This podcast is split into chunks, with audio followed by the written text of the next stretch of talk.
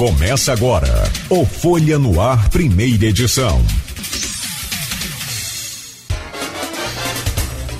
Segunda-feira, 29 de novembro de 2021. Começa agora pela Folha FM, mais um Folha no Ar, primeira edição. Deixa eu trazer o bom dia do Renato aqui. Renato Faria, tá com a conexão agora estabelecida devidamente. Renato, bom dia.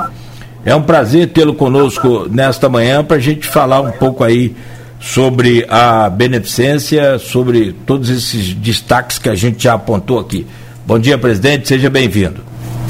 Bom dia, bom dia, bom dia, Luiz, bom dia, ouvintes. É, espero a gente poder esclarecer e informar a população sobre os assuntos aí que a gente vai tratar aí hoje nessa manhã. É, parece que está melhor a conexão, né? E sim, vamos, vamos, vamos seguir.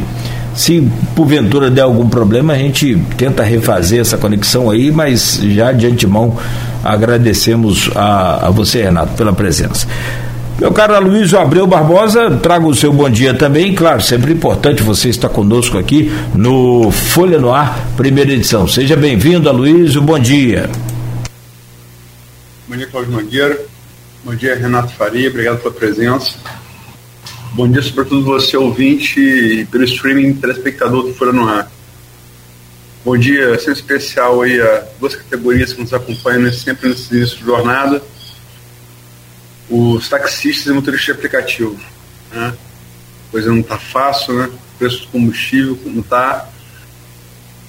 No almoço para pagar a janta, mas enfim, vamos seguir em frente. É, Renato, é, se eu não me engano, o primeiro, o primeiro jornalista a anunciar a abertura do CCC em 30 de março do ano, do ano passado. E acompanhei é, muito a pandemia, no, sobretudo naqueles primeiros meses, e pude ver é, o quanto o CCC foi importante como uma espécie de para-choque uma vanguarda da saúde, da saúde, não só da saúde pública, né? Porque Covid ela, ela, ela foi na saúde privada também. Né? É, teve demanda no, no, Covid não escolhe, o corona não escolhe, né? Quem, quem vai infectar. Mas de toda a saúde de, de campos da região, o CCC instalado na beneficência foi uma espécie de para-choque. Ele foi certamente a vanguarda do, do, combate à pandemia em Campos na região. Passado hoje, nesses. É, ma, ma, abril, maio, junho, julho, agosto, setembro, outubro, novembro. Passado esses um ano e oito meses da abertura do CCC, que foi fechado agora é, esse ano para o atendimento ser descentralizado, que balanço você faz da atuação do CCC e da, e da Beneficência. Bom dia. Olha, eu estou vendo aqui o relatório. Tem, é, tem uma pessoa internada com Covid na UTI da Beneficência. Nós chegamos a ter 60 pessoas nas enfermarias e 29 pessoas em UTI. Lotou chegou a lotar. Fora os outros hospitais, é, a situação chegou a, a, ficar na B da catástrofe. Teve momentos que a gente achava que poderia chegar aquela então que você tinha que fazer a escolha de Sofia. Quem que ia sobreviver e quem que não ia sobreviver por falta de recursos para atendimento importância do CCCC ela foi aumentada pelo fato do Estado não cumprido com a sua obrigação. O Estado que eu digo é o Estado do Rio de Janeiro. Porque ele ficou de montar uma, um hospital de campanha para ajudar o combate ao, ao corona, né? E esse hospital como diz seu amigo Murilo, é a viúva porcina. Aquele que foi sem nunca ter sido. hospital que não, não, não, cumpriu função nenhuma. Só gastou dinheiro, recursos que eram necessários até para a gente lá é, atender melhor a população. Então, é, a Campos teve, teve a sorte da, gente, de, da beneficência ter podido fazer aquele investimento num período em que, vamos dizer assim, as coisas estavam normais, funcionando normalmente. Isso se deve à a, a, iniciativa do Arnaldo lá, que lá atrás resolveu é, dar, pagar um complemento da tabela do SUS. Essa tabela não, não reajustava, totalmente defasada, continua defasada, e isso possibilitou que o hospital se equilibrasse financeiramente, pudesse pensar em expansão. Era um prédio é, totalmente é, para gente lá, as normas da, da, da, da entender melhor ser um problema do,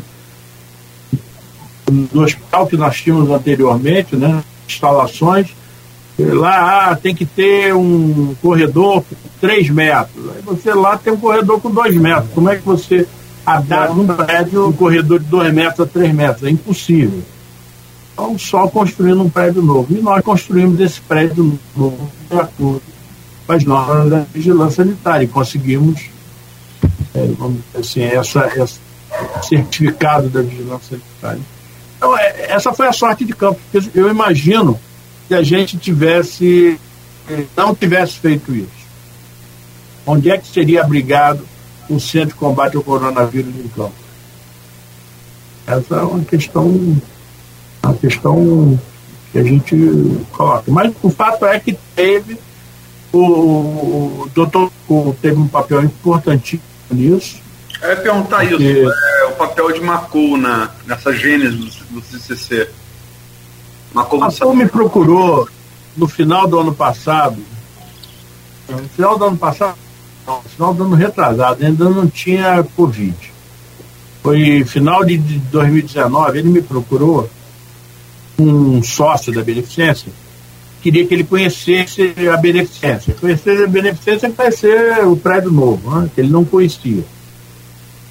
A teve uma participação importantíssima da Beneficência, que ele ajudou a fundar o primeiro, a primeira UTI do interior do estado, que foi instalada lá, ele e o doutor Larry montaram na Beneficência, a primeira UTI do interior do estado.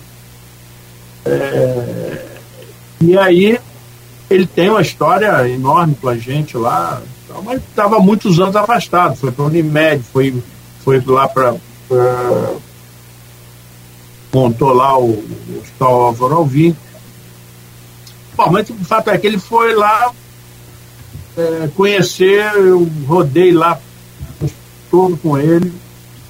E no final ele me disse, Renato, o projeto que eu tenho estava embutido dele construir um, um hospital.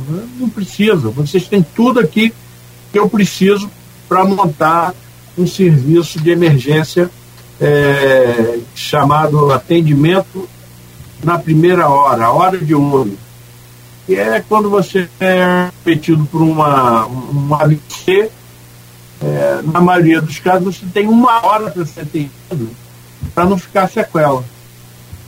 Esse era o projeto dele, ele, cardíaco também, era AVC, era parte neurológica e então era um projeto que existe, o governo federal financia isso, tem já uns três ou quatro centros no Brasil, e, e, ele é alimentado de pacientes por helicóptero. Então é um esquema com bombeiro, com, com, com a, a, emergência, a RUI, rede de urgência e emergência, é, é, o SAMU integrado com helicóptero. Ele falou que tinha tudo aqui, o bombeiro já tinha helicóptero, é, o hospital estava pronto, não precisaria, porque nós temos um ponto lá. É, capacidade de UTI, capacidade de centro cirúrgico. Teria que equipar o, o hospital com alguns serviços, mas que era o, o menor problema.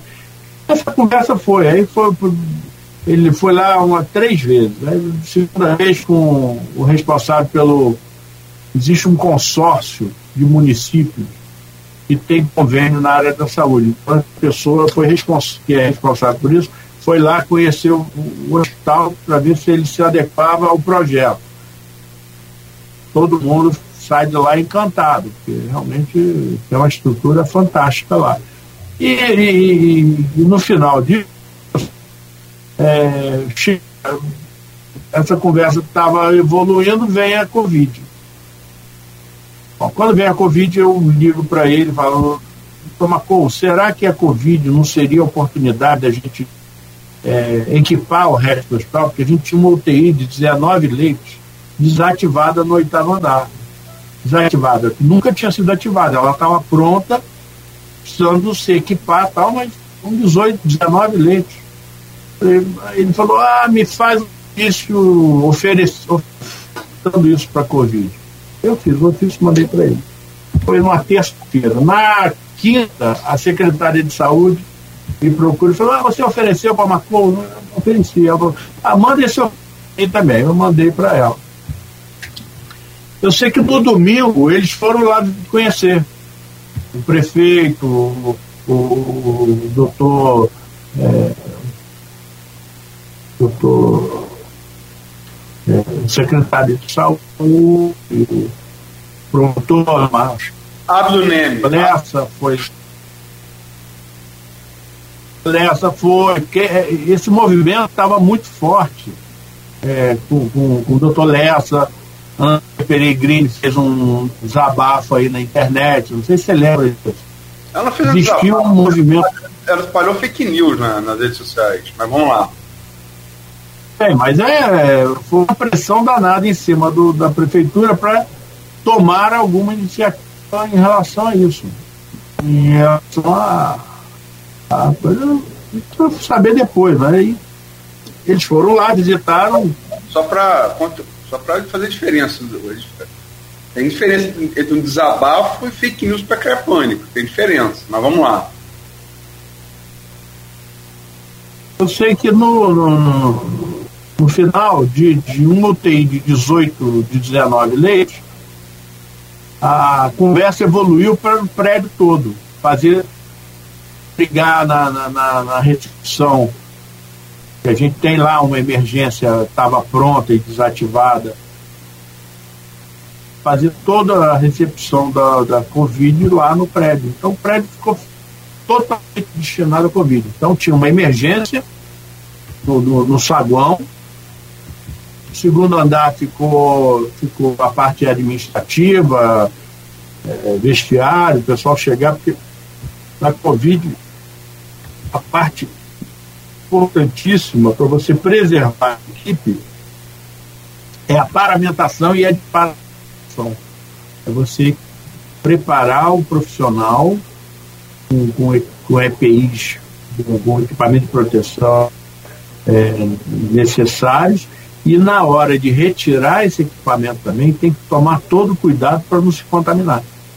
Então existia, né, no segundo andar, eram, são, são 12, 12 consultórios que foram adaptados para isso, para é, dispensa, farmácia, lugar para paramentar, para desparamentar, tudo isso foi, foi preparado nesse segundo andar.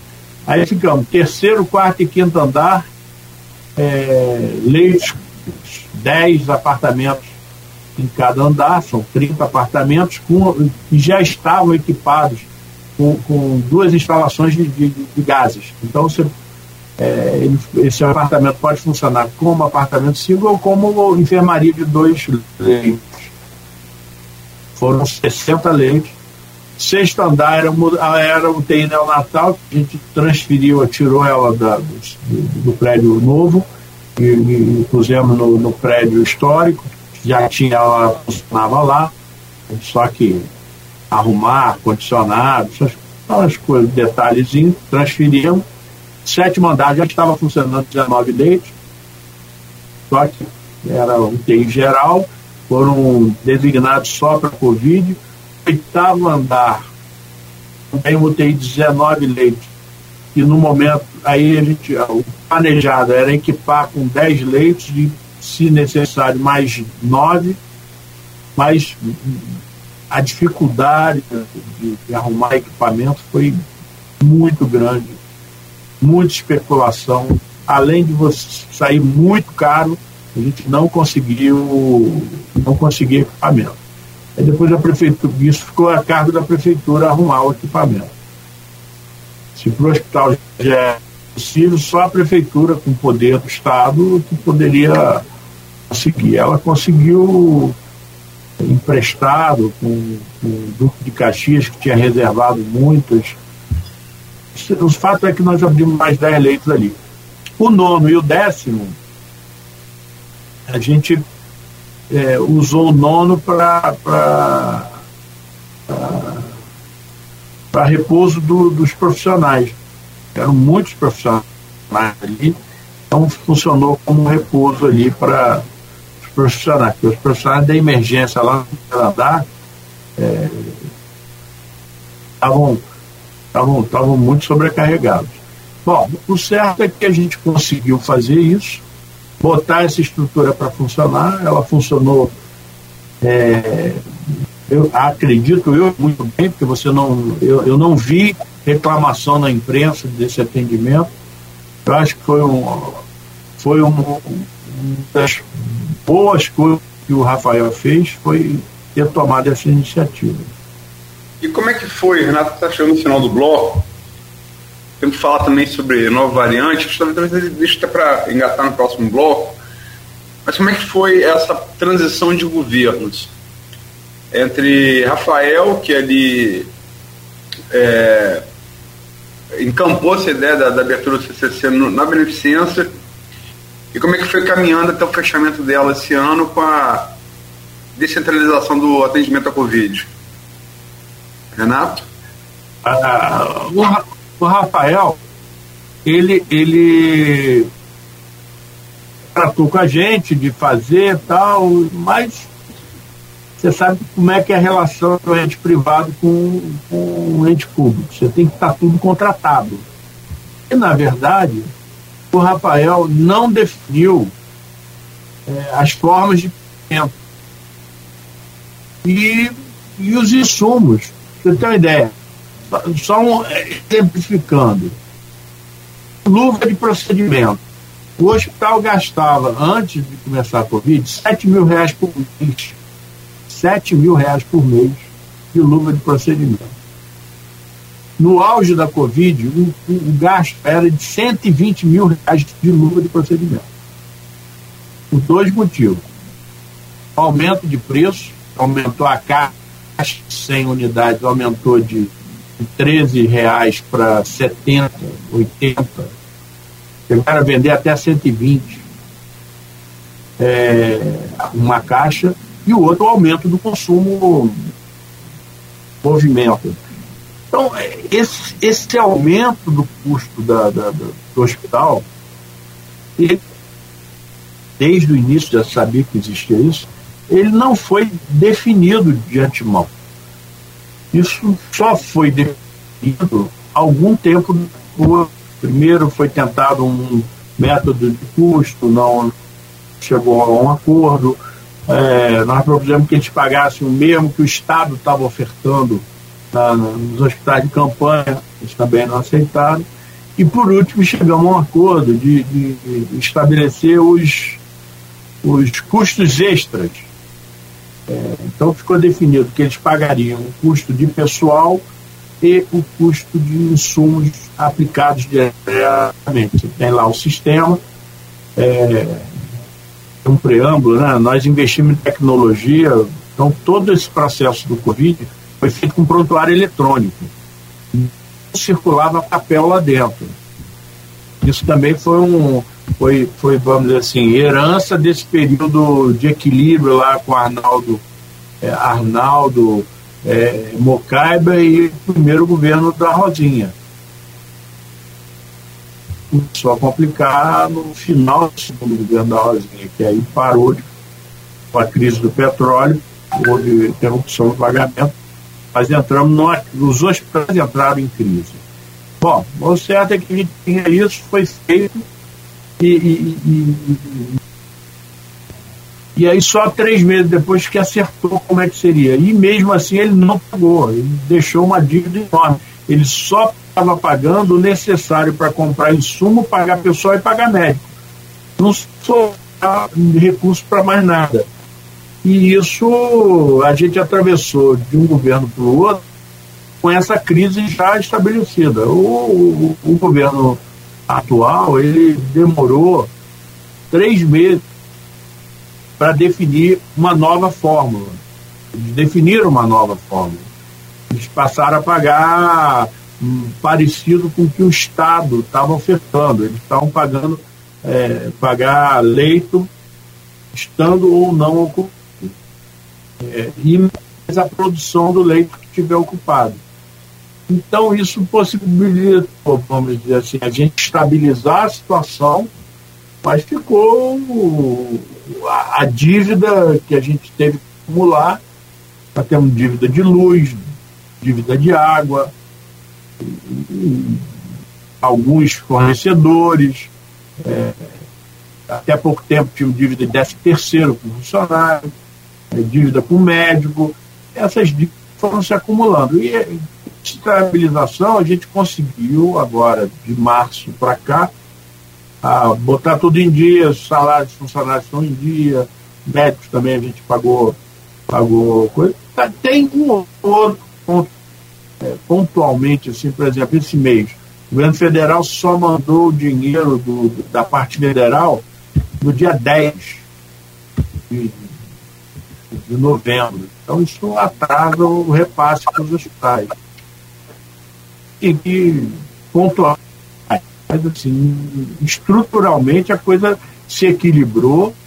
É, a gente conseguiu botar os 10 terceiros em dia praticamente.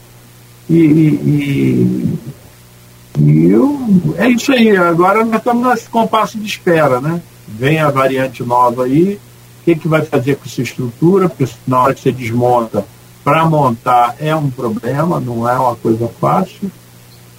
Mas nós já temos experiência, nós temos, é, temos a, a estrutura toda, já sabe como é que funciona, já não tem mais dúvida. Então eu, eu, eu acho que nós estamos numa situação bem mais tranquila do que no início da pandemia. Muito bem, Renato. Deixa eu pedir licença rapidamente ao senhor, aos ouvintes, para a gente fazer uma, uma pausa rápida aqui. O Aloysio já deixou essa conexão aí né, é, próximo bloco. O senhor já começou a comentar também sobre essa nova variante e parece que já em todos os continentes, aqui no nosso, está chegando lá pelo Canadá, já tem dois casos confirmados.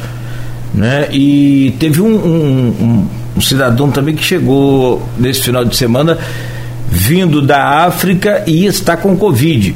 Está sendo avaliado também esse caso em São Paulo.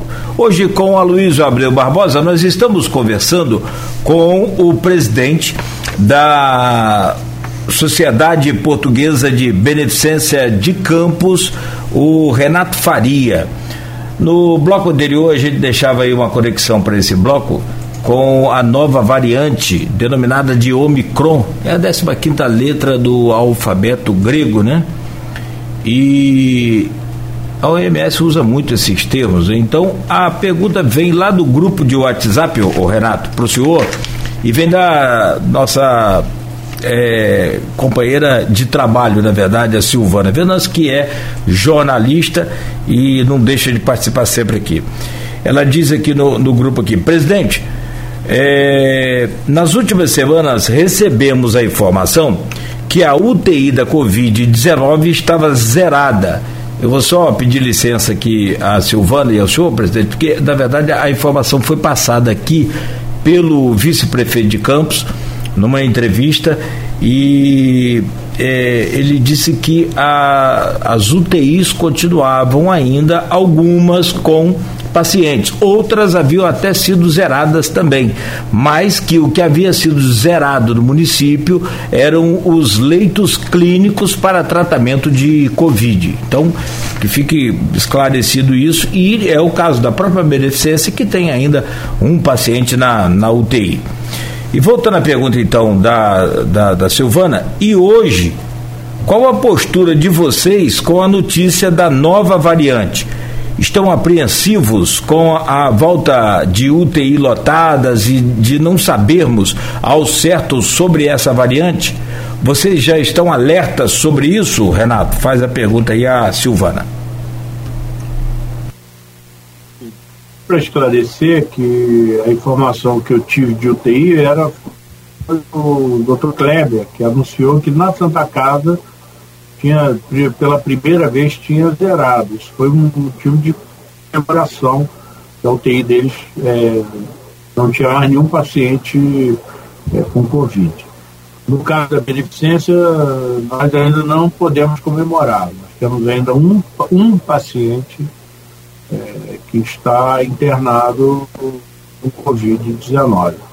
É, a tendência é zerar, porque se não tem leito clínico, normalmente a pessoa passa do, do, da enfermaria para o UTI, ela vai complicando.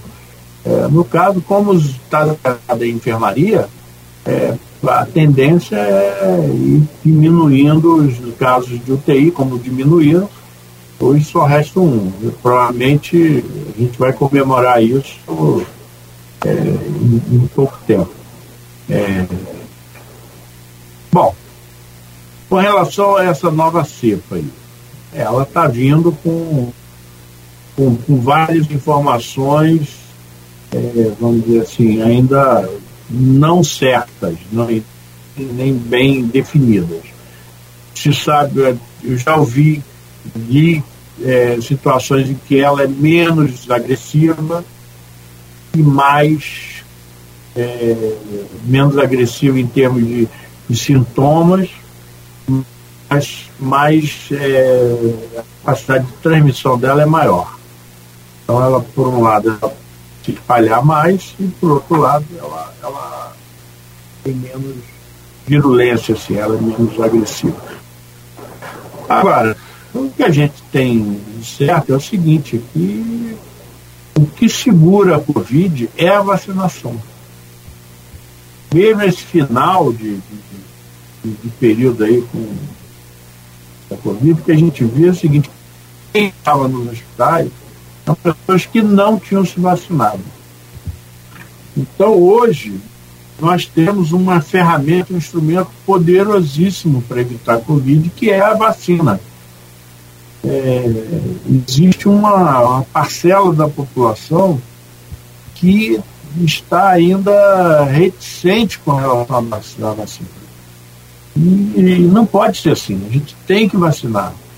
Tem que cumprir esse dever por nosso semelhante. O problema, pô, a, a decisão não é individual. Eu posso resolver me matar, é um problema meu. Mas se eu, junto com isso, levar várias pessoas junto, aí já não é um problema só meu, só individual, é um problema coletivo. A sociedade precisa reforçar essa campanha de vacinação, eh, que é a única maneira de se proteger da Covid. Então, é, nós já pensamos e tal, mas não tem muito o que fazer. O que tem que fazer é isso, é fechar a fronteira e, do, dos países que estão com surto, diminuir, é, exigir é, atestado de vacinação, exigir teste, é preventivo. O que tem que se fazer hoje ainda é preventivo para fazer a mesma coisa que a gente falava lá no início, que é diminuir, alongar a curva, não deixar a curva é, ficar muito acentuada e pico no gráfico de, de, de, de doença. Então a gente tem que trabalhar por aí, não tem outro caminho. A experiência já definiu que ser feito. A, a ciência já avançou, não é mais aquele, aquele, aquela situação do início da pandemia, que ninguém sabia direito como é que as coisas funcionavam, é, quais eram os tratamentos paliativos possíveis. Hoje está tudo, não, não existe. Já tem alguns remédios experimentais, é, é isso, Cláudio. Temos, temos que, é, vamos dizer assim, é, focar na Esse, isso é que possibilitou diminuir a, a quantidade de pessoas internadas. Não foi outra coisa, foi a vacina que teve um papel fundamental. É a vitória da ciência. Acho que nunca na história da, da, da, da medicina se conseguiu uma resposta tão rápida para uma pandemia. A pandemia de 18 foi demorou-se muito tempo para ela passou depois que matou milhões de pessoas. Essa a gente conseguiu evitar menos no Brasil, né? O Brasil foi um dos que mais mais morreu pessoas per capita, mas é, hoje a população já tem uma cobertura de vacina bem razoável. Só para lembrar que a pandemia anterior que Renato se referiu, de 1918 foi até 1920, é da gripe, da gripe espanhola, né? Hoje, acho conhecido como H1N1. Mas, é, Renato, é, vamos falar, você citou no bloco anterior é, a, a complementação criada no governo Arnaldo. E citou que ela se manteve, citou corretamente, ela se manteve, Arnaldo foi prefeito de 98, o Garotinho sai, era vice de Garotinho, Garotinho sai para concorrer ao governo do Estado, é, ganha e Arnaldo fica prefeito. É, é, é, é eleito em 2000, fica até, fica até 2004. E nesse período que você falou, que foi o período que a coisa não em dia, que foi o período de Arnaldo, que criou a, a complementação, a tabela SUS, né, pelo município, Mocaio primeiro Rosinha, até dezembro de 2014 é quando começa a, a, a as vacas gordas dos royalties, o preço das, da commodity petróleo lá em cima, começa o declínio e é, vai seguindo até a situação que a gente tem hoje, embora esse ano de 2021 com uma leve recuperação, uma leve não, uma substancial recuperação em relação ao ano passado. Né? São um, um aumento de receitas bem é, petrolíferas, bem significativo. Mas é até que ponto a, a, a complementação que todos os hospitais, por óbvio, dizem que é necessária para a manutenção deles, os, os filantrópicos e conveniados de maneira geral, ela foi uma coisa de um período de vacas gordas que era impossível de ser mantida é, em tempo, é, assim, é, quando o preço do petróleo é, cai, isso é, fica, se torna impossível de ser mantido. Até que ponto, é, embora seja fundamental os hospitais conveniados, é, não dê mais para o município bancar a, a, a complementação? Essa é uma discussão importante, porque diz respeito à distribuição no orçamento das verbas públicos. O, o, orçamento da saúde, esse período todo, ele virou um orçamento milionário. Assim, era, chegou a 900 milhões. Tem prefeituras do porte de Campos que não tem um orçamento disso. E Campos distribui isso só para a saúde. Só que dessa parte aí, desses 900 milhões, ah, os filantrópicos participam com uma parcela muito pequena em relação ao resultado que eles trazem para a população de campo. Você tem uma ideia? Vamos falar só da parte dos hospitais. É, a produção dos hospitais trópicos ela corresponde a 70% da produção dos hospitais de campos é, vinculados ao de saúde. É, você tem dois hospitais, você tem o, Ferreira Machado e o HGG, que é, internam e operam, é, e os quatro hospitais filantrópicos também internam e operam. Então, cada um na sua especialidade, na sua conceito plantadores é maternidade, Santa Casa tem clínica e coração, Álvaro Alvino Coração tem geral É, beneficência tem geral, tem maternidade, tem ao, o, o Alvarovim tem o NACOM, que é o combate ao câncer. Beneficência tem isso também, tem maternidade, tem o NACOM, tem, tem cirurgia geral, tem a parte de, de oftalmologia. Nós atendemos 70%. E para o custo dos hospitais, os hospitais públicos, eles gastam 70% da verba de, direcionada aos hospitais. O problema não está na, na, verba que é, que é destinada aos hospitais filantrópicos. Pelo contrário, tem que aumentar, tem que diminuir o custo geral, aumentando o, a, a, de serviços feitos pelos hospitais filantrópicos.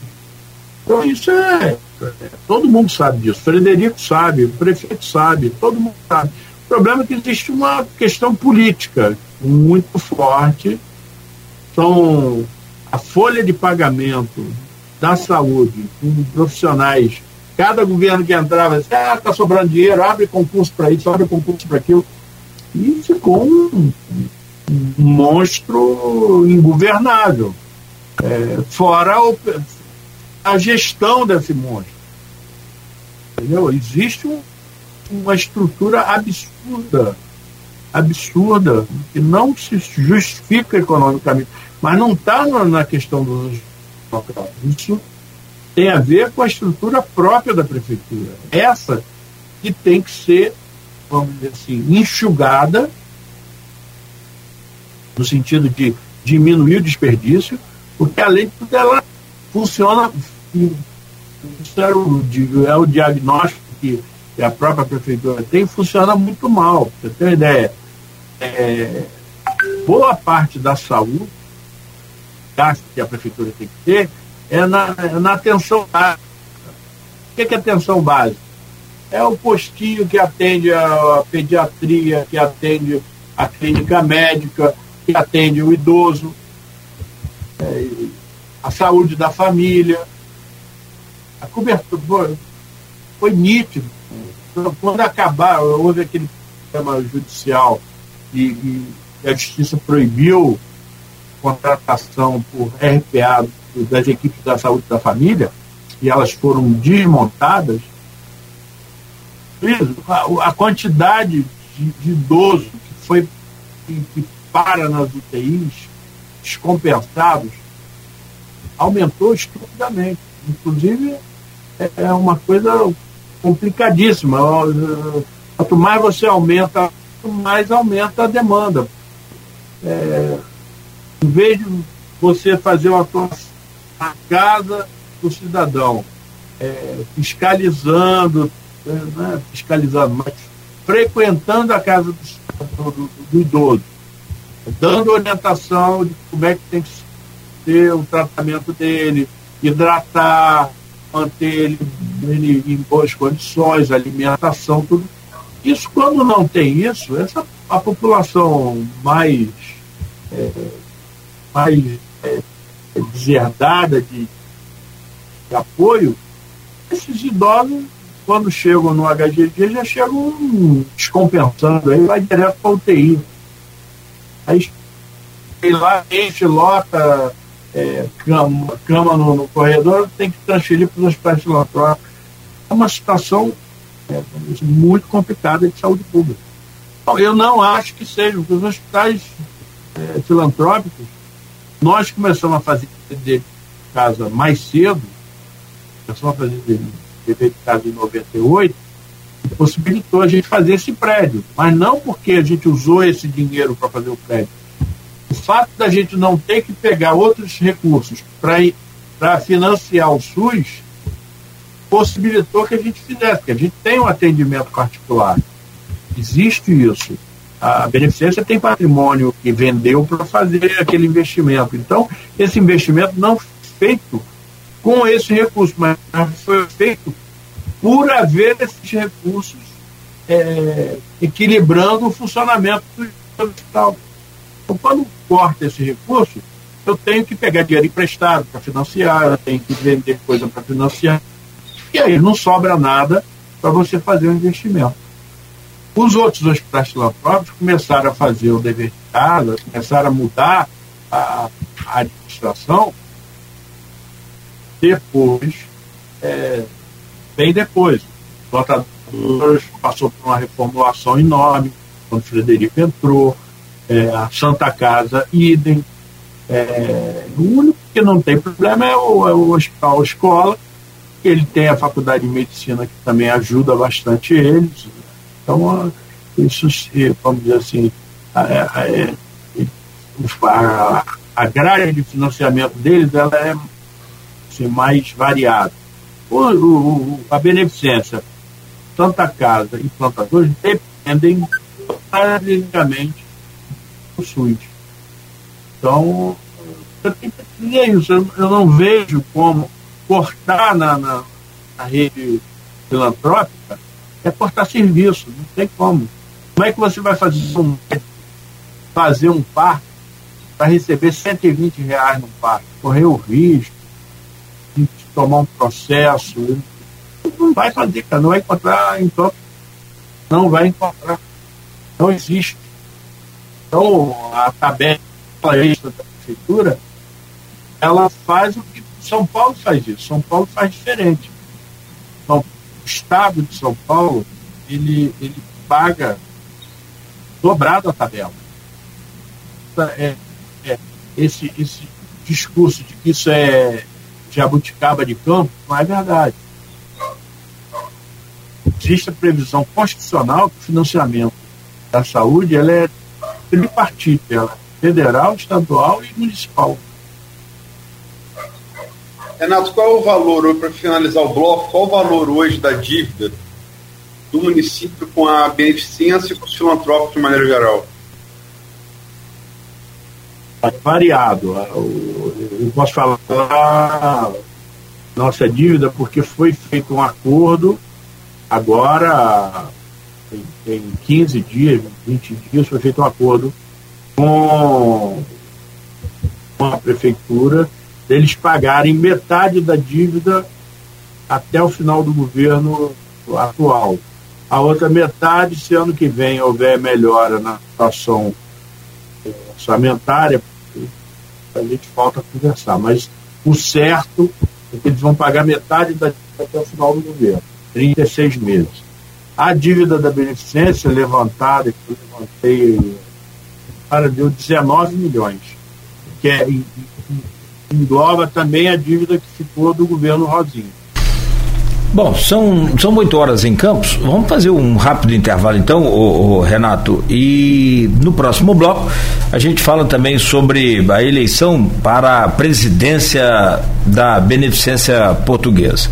Conversando com o presidente da Beneficência Portuguesa, o Renato Faria. Aliás, falar sobre presidente, nós vamos falar sobre justamente essa disputa pelo cargo agora neste, neste bloco.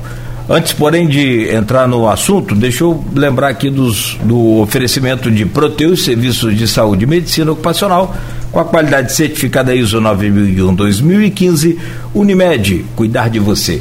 Esse é o plano. Laboratórios Plínio Bacelar e o apoio Unicred Norte Lagos. Quem conhece, valoriza. Como eu já disse hoje no programa, a gente conversa com o atual presidente da Beneficência Portuguesa, que é o Faria, né, o Renato Faria.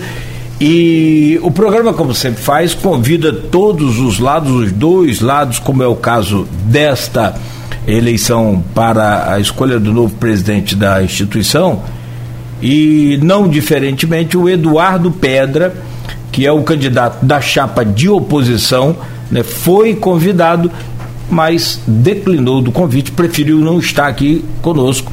Né, então, mas de qualquer forma, é, vale registrar e muito aqui que foi feito o convite, sim, ao Eduardo Pedra para que ele pudesse estar aqui conosco nesta manhã. Mas declinou, então a vida segue. Vamos falar com o, o Renato Faria eu chamo você, Luiz, por favor, para abrir esse bloco com esse tema aí, que é a próxima quarta-feira a eleição na Beneficência Portuguesa.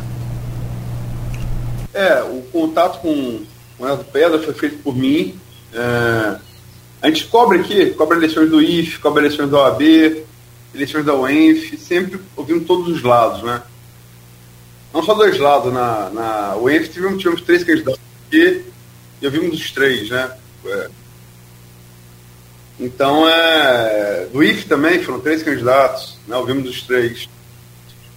É, enfim, lamentamos, né? logicamente que entendemos que ninguém é obrigado a ver o programa, mas entendemos que pela, pela importância que a beneficência tem para a saúde pública do município, né? Meu irmão, por exemplo, nasceu na beneficência Cristiano, né? E essa tradição eh, de tantos anos aí, renovada pelo, pelo CCC, que é importante e a rádio cumpre seu papel de veículo de comunicação social ao promover o debate né, entre quem quer assumir o cargo de uma, de uma entidade tão importante. Lamentamos, né, entendemos, logicamente, ninguém é obrigado a vir aqui, mas lamentamos o convite foi feito através do advogado da, da, da Pedra José Paz Neto, né, ex-procurador do município. É, isso posto, Renato, o que você espera dessa eleição de quarta-feira? Bom, é, essa eleição está sendo muito boa para a entidade, porque a última eleição que teve disputa foi em 98, fazem 23 anos. Para cá, toda, toda eleição foi feita de consenso, com chapa única. E acho que não, não esteja havendo debate, porque eu, eu até hoje não sei porque o Eduardo está tá se lançando candidato a presidente. Eu conversei com o irmão dele, que é meu vice-presidente atual, a última eleição, ele, ele, ele está, na, está na nossa chapa, concorreu na última eleição. É, ninguém soube me dizer até agora qual é, qual é o, o motivo dessa, dessa chapa ser lançada. É, então, é, por mais que, que não esteja havendo debate, o fato de, da própria, da, da atual diretoria é, ter que disputar uma eleição, está fazendo com que a gente mobilize sócios, converse sócios. Isso, por si só, já provoca uma oxigenação nas ideias, na, nas relações. Então, eu estou achando ótimo. Eu, eu, no início eu falei, pô, ah, disputar uma eleição vale a pena. E depois eu cheguei à conclusão de que vale a pena. Foi muito bom ter tido essa chapa é, de, de, oposição. Estou é, falando, está obrigando os sócios a procurar os sócios, conversar. Coisas que, que nesse, nesses últimos tempos não tem sido feito por conta dessa esse atropelo de crise atrás de crise. A, gente, a diretoria ela tem, enfrentado uma situação muito adversa, né? Começou, essa adversidade começou em 2015, essa final de 14 de 2015, essa crise de financiamento da saúde se instalou no município, e de lá para cá vem tombando, tombando, tombando, só situações paliativas. A, a situação começou a melhorar esse ano, em que o governo atual fechou um acordo de financiamento definido e está prometendo pagar parte dos atrasados. Melhor dos mundos.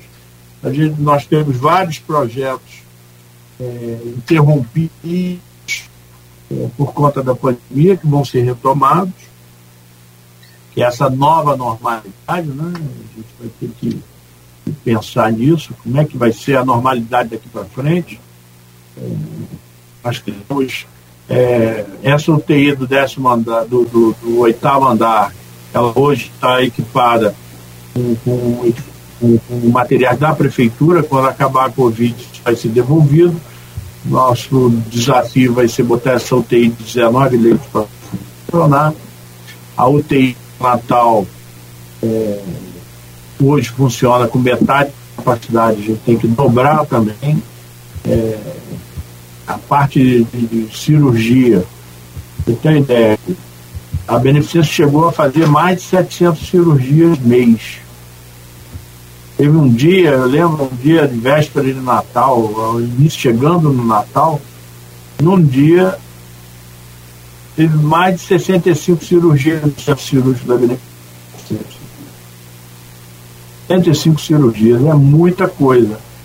E, e, diminuiu, hoje nós estamos fazendo 200 cirurgias, quer dizer, retomar esse movimento é, é importante.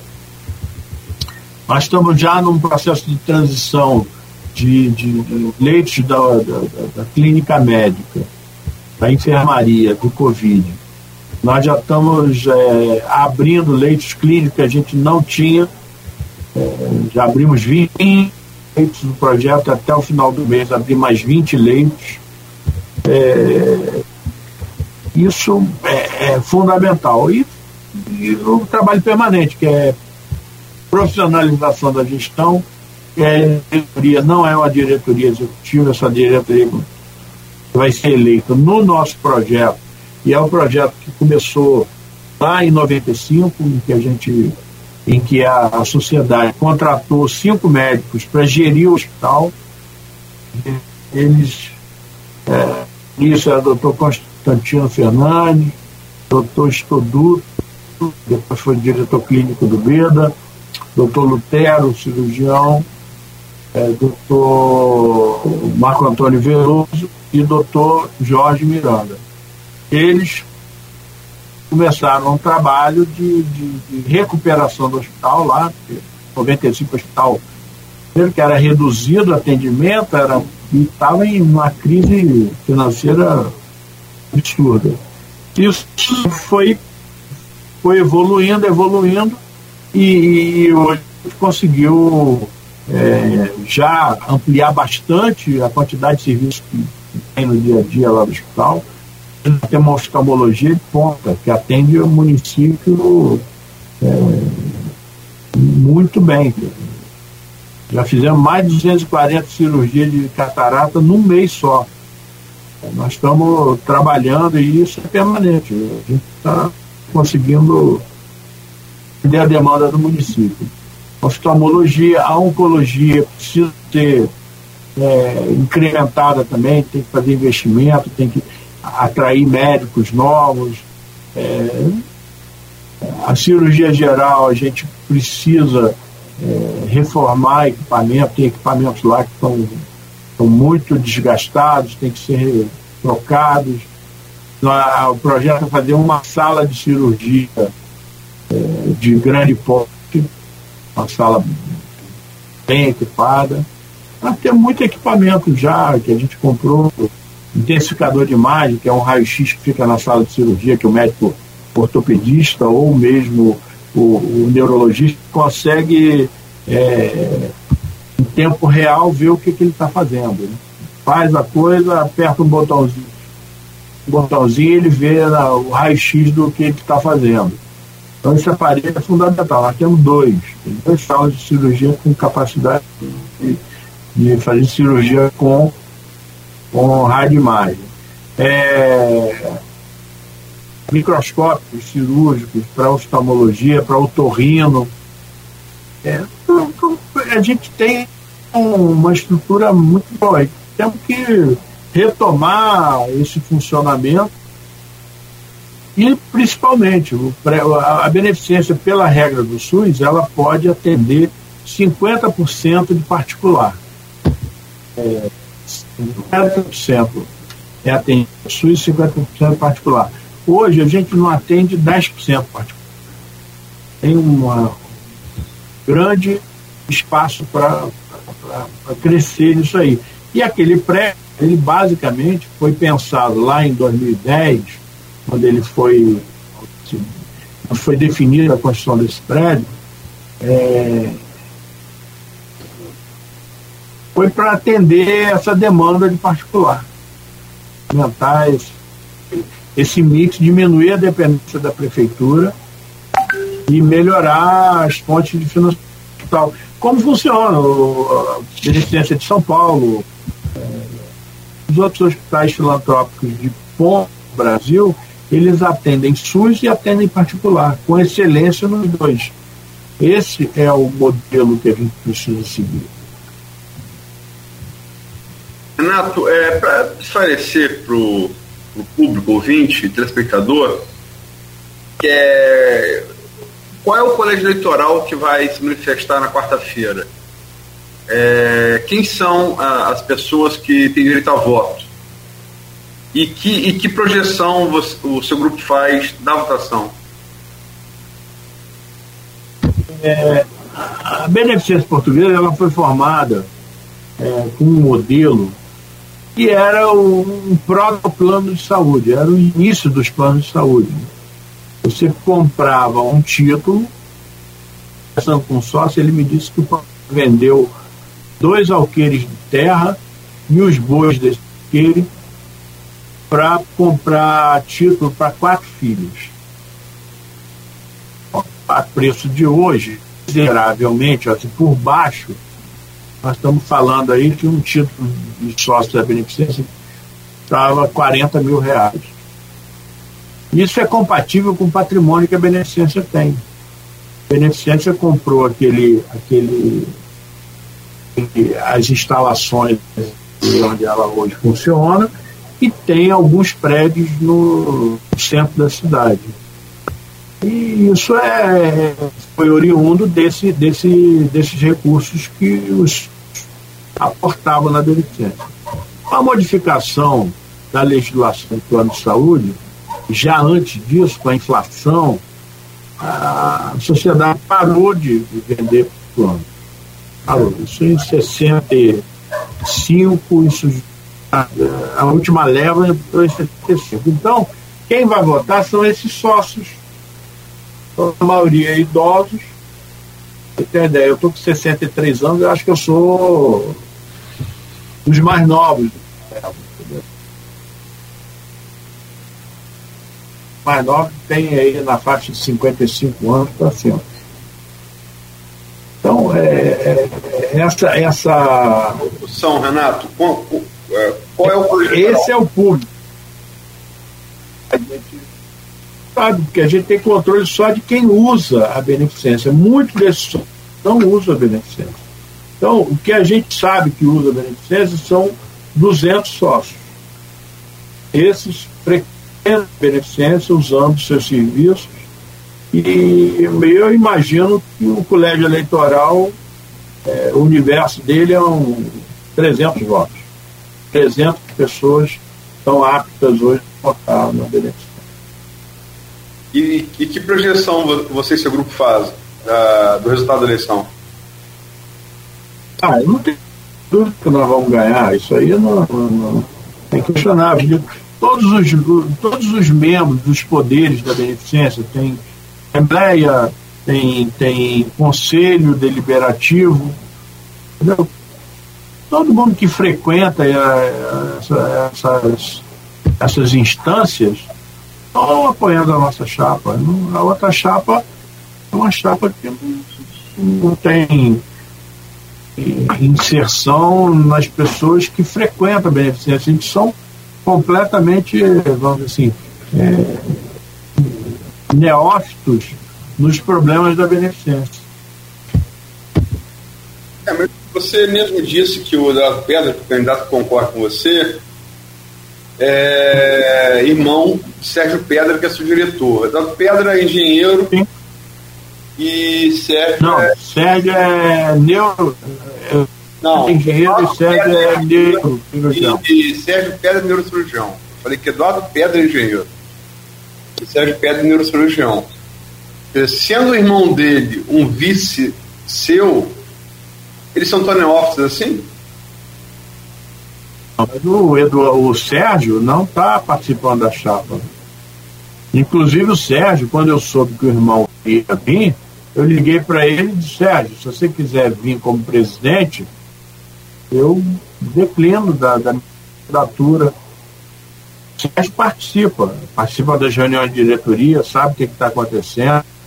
E eu falei isso para ele. Eu, e Sérgio falou, não, eu não quero, não quero entrar na chapa. não, não vou participar disso, estou fora. É, já tinha me falado lá no início do ano que ele não queria vir como vice-presidente na próxima, na próxima eleição, que ele não, não, não é o, vamos dizer assim, não é isso para o projeto de vida dele. E o Sérgio, ele não é neófito, pelo contrário, está apto para ser presidente. Se quiser ser, viria com meu apoio. Mas, ao contrário de Eduardo, Eduardo é outra pessoa, não é o Sérgio. Eduardo é engenheiro, é, quando participou da diretoria, é, pouco frequentava, não tinha, não lembro de nenhuma conversa minha com o Eduardo sobre, sobre a beneficência. Ele foi, participou da diretoria há alguns anos. Então, eu não achava que ele tinha perfil para ser presidente da beneficência. É uma opinião minha. Pra, com ele, eu vou bater chapa e, e, e, vou, vou, vamos dizer assim, disputar a eleição. O seu irmão não faria isso. Falei isso para o irmão dele. É, essa disputa sempre saudável na democracia faz parte, essa coisa de né, duas, três vias. O que, que às vezes fica estranho é logo um irmão ser candidato, será que tem alguma, né, alguma pendência né, pessoal? Mas isso, como ele não veio. A pergunta é a seguinte, o, presidente, o que, que deu para fazer no seu mandato, né, que você ficou satisfeito, e o que, que não deu, que poderá fazer agora nesse, nesse próximo mandato, caso você vença? Bom, é... Bom, esse mandato ele foi um mandato desafiador, né? A gente pegou é, uma crise de financiamento em 2019, em que o, no governo Rafael ele parou de pagar os hospitais. Nós tivemos que entrar na justiça para conseguir manter o hospital funcionando. E depois veio o desafio do, do centro coronavírus. Né? É, deu deu para fazer isso, deu para é, responder, eu acho que positivamente, essa demanda da sociedade. É, e o desafio daqui para frente é isso que eu falei: a gente tem que reequipar o hospital, é, temos que abrir novos serviços, isso é fundamental. É, e botar aquele equipamento para funcionar, para que ele veio para atender a demanda de, de, de, plano de saúde particular, tal, que até agora a gente não conseguiu é, implementar. Então, esse é o grande desafio hoje para a diretoria que vai ser eleita agora nas eleições, dia 1 de dezembro, agora, quarta-feira. Tudo bem, a eleição começa às 8 horas, tem um horário definido aí para encerramento também, por favor, Renato? Só ela vai realizar, vai começar às 16 horas, está ah. previsto para terminar às 8 horas da noite. Ela vai, ela vai ter dois modos de eleição. É, os sócios que se inscreveram previamente vão poder votar pela internet e os outros sócios que quiserem votar terão que comparecer pessoalmente lá na, na, no saguão do prédio novo, de 8 de, de, de, de 4 da tarde até 8 da noite.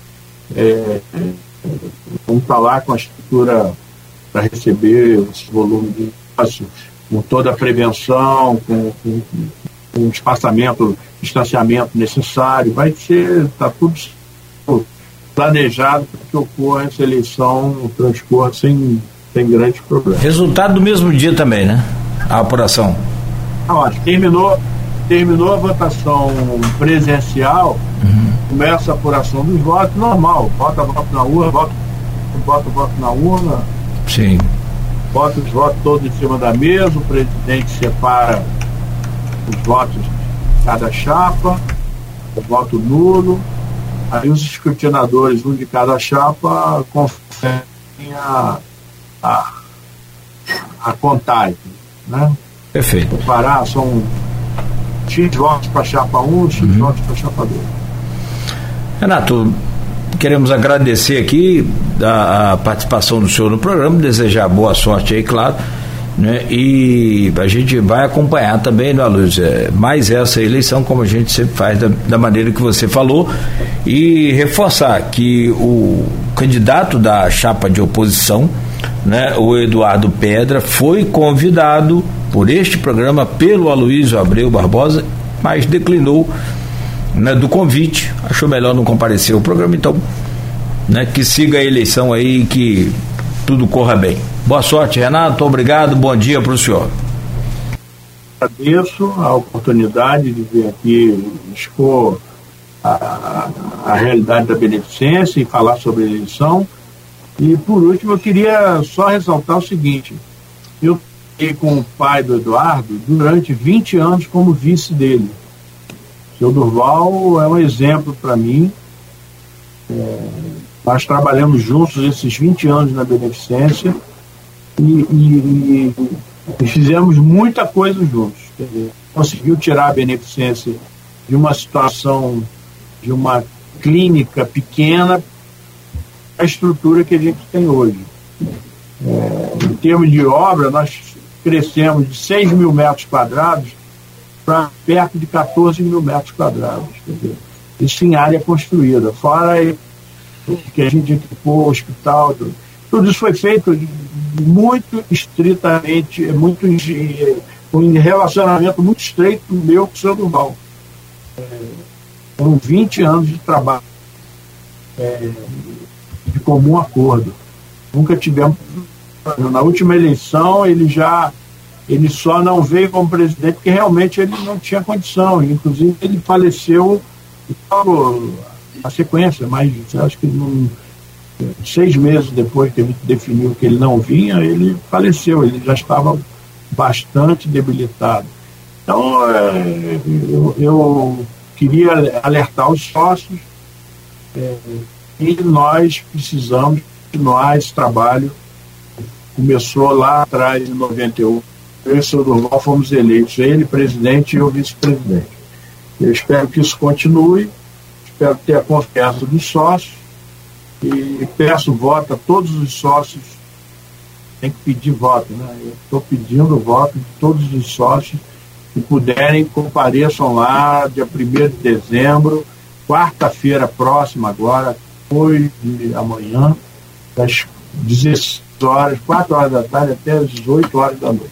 Tá bom? Muito obrigado pela atenção, muito obrigado a vocês dois pela, pela oportunidade e bom dia para todos. Tá certo. Presidente, só para fechar aqui, trazer o Aloysio, então, por favor, Aloysio. Agradecer ao Renato pela oportunidade, desejar sorte aí, não só uh, o trabalho dele na beneficência, como a vitória da democracia, independente do resultado na eleição de quarta-feira, nesse colégio eleitoral de 300 sócios aí da, da beneficência é, vai definir o comando de uma instituição muito importante para Campos, uma história é, invulgar né, para o município. É, lamentamos que o candidato da Pedra não tenha aceito o convite da, da rádio para vir debater. Entendemos, respeitamos o direito dele não querer comparecer, embora para quem queira ocupar cargo público, é, o debate deveria ser, no meu entender, pelo menos uma coisa, uma coisa necessária, né? Mas enfim, não é nenhuma obrigação, mas é, independente do resultado na quarta-feira, sorte e beneficência, que é uma, é uma instituição muito importante. Volto a dizer, é, é, desde sempre, meu irmão Cristiano tem 48 anos, nasceu lá. Né? E o papel que cumpriu aí no CCC é, fala por si mesmo. Né? Fala por si mesmo. Obrigado, Renato, um abraço. Né? E amanhã, às sete, de volta